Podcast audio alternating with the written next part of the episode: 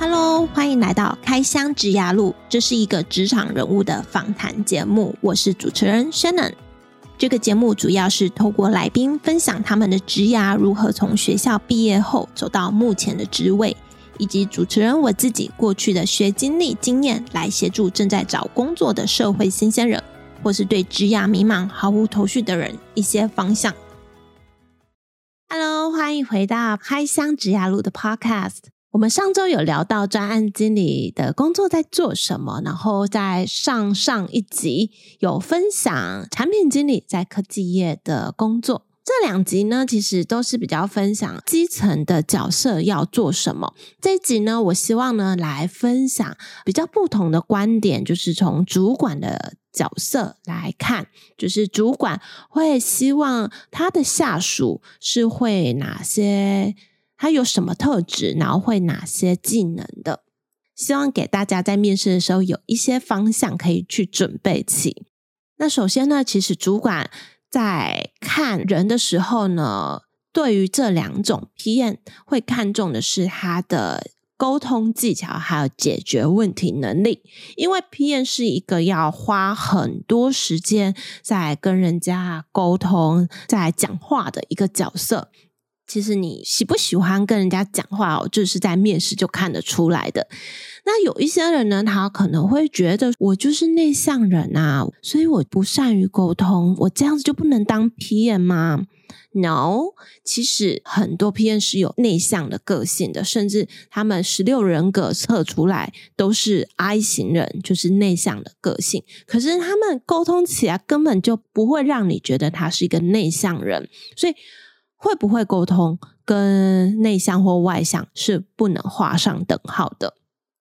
那这个沟通技巧呢，其实就要看你平常你是不是常跟人家社交往来啊，然后比较有策略性的聊天，而不是像外面聊八卦啊，跟姐妹淘这样子聊着聊着，你就认为说你是一个很会聊天的人。可是你在工作上，你是不是有办法针对这件事情好好的去沟通，有技巧性的、有策略性的去取得你们的共识，这一点才是有效的沟通。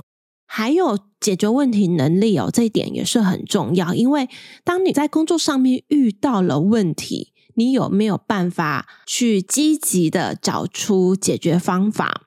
会有问题，就是因为你可能不懂、不会或不知道。所以遇到问题了，我们就是要去找出 solution 嘛。那这个也蛮看个性的。有的人哦，遇到问题就会开始逃避，或者是不想面对，然后就找其他方式来。遮掩，但是其实问题的本质是没有被解决的，所以在主管在面试的时候，他会希望去挑到你不只善于沟通，你还是有解决问题的能力。你就算解决不了问题，你还是有办法去积极的找出解决的方法。这是第一点。第二点呢，就是主管会重视的是。你是不是一个有责任心的人？因为毕竟我们当 PM 嘛，不管你是做专案、做产品，呃，这个 life cycle 其实是蛮长的，说长不长，说短不短。但是这是你的专案、你的产品，你会对他们最熟悉。如果你是一个有责任心的人呢，通常是人家在问你有关这个专案或产品相关的讯息，你是回答得出来的。就算你回答不出来，你也会把它当做一个很重要事情，赶快去找到答案，然后给对方一个交代。但是如果没有责任心的人呢，他的做法就是哦，这干我屁事啊，他就不会想要去做。甚至呢，呃，通常我们的一个母专案底下可能有不同的分支，就是有不同的子专案。那有的呢，产品经理哦，有的 PM。他们就会觉得说：“哦，我就是负责这个母专案，我就是这个主专案而已嘛。那其他不关我的事啊。这个，嗯，我不会负责。就是说，你做事情呢，你是会把它做好做满，还是说只做六十分，你就不愿意再做了？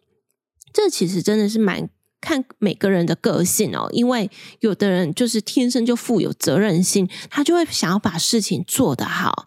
当然。”我们也不是要大家完美主义哦，完美主义真的是会累死自己，但是有没有责任心又是另外一回事。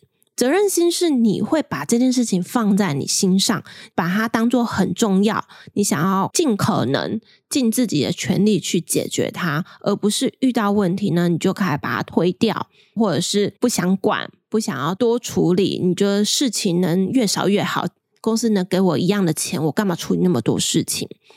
不要觉得这种态度哦。呃，怎么会那么不可取？其实，在大公司还蛮多这种人的，而且通常呢，你发你会看到哦，那种年资可能十年以上，但但他还待在基层做很基本的事情的那种人，通常呢，他可能就是有那种比较没有责任心。那选了我过去哦，在科技业也是有遇过这样子的人，呃，那时候我是比较当基层的 PM，那遇到这样子的人呢？其实就是你要想办法去说服他，因为毕竟，呃，你当 PM 你是有时程上面的压力，你必须以呃整体的专案的进度为重，所以这个这遇到通常遇到这种的合作对象哦，真的是最伤脑筋的，这就蛮考验 PM 自己的能力。那所以回过头来呢，主管在挑人的时候，也会希望是能找到一个。有责任心的人，因为主管要处理很多事情嘛，他除了要管理下属，他还要对上面的主管常常要报告啊。那他没有那么多时间去帮你处理这种阿猫阿狗的小事，所以如果一个有责任心的 PM 呢，他会帮主管省下很多事情，然后再来。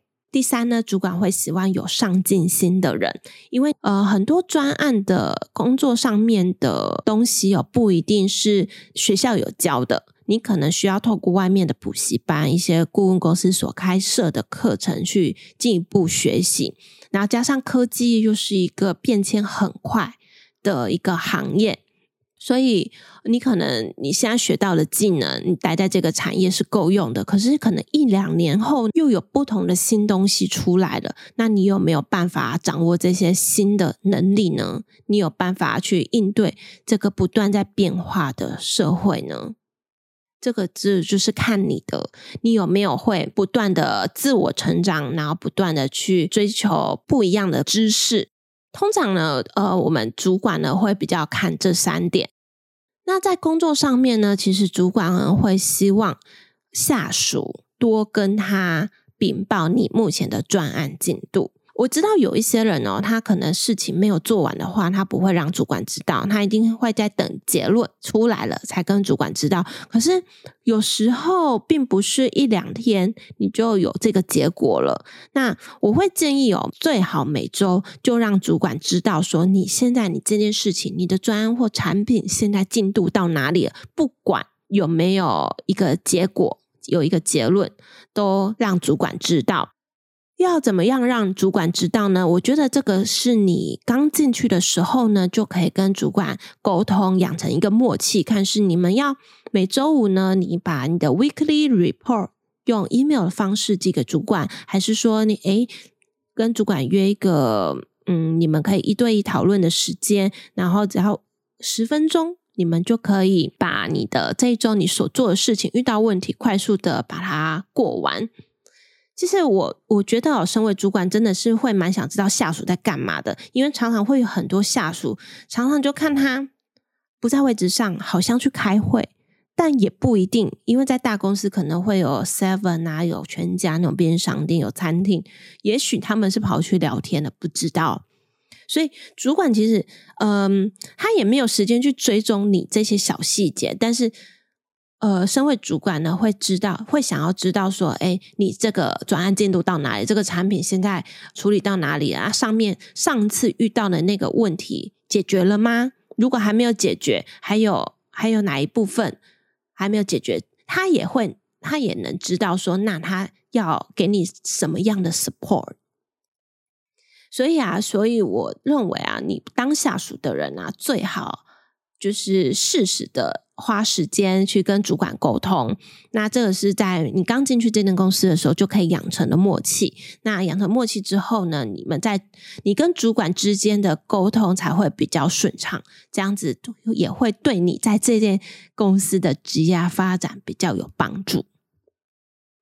OK，以上就是今天的分享，那希望对你有帮助哦。那我们下周再见，拜拜。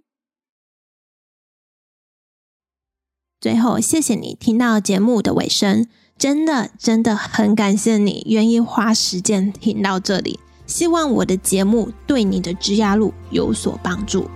之后我会固定在每周三早上上架我的节目。如果你喜欢我的节目，麻烦你帮我到 Apple Podcast 给予五星评价，并留言告诉我你喜欢哪一集的内容，这是对我持续创作与分享很重要的鼓励。有任何建议，也欢迎来信给予指教。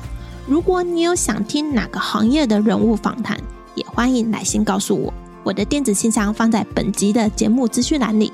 那我们下周再见喽，拜拜。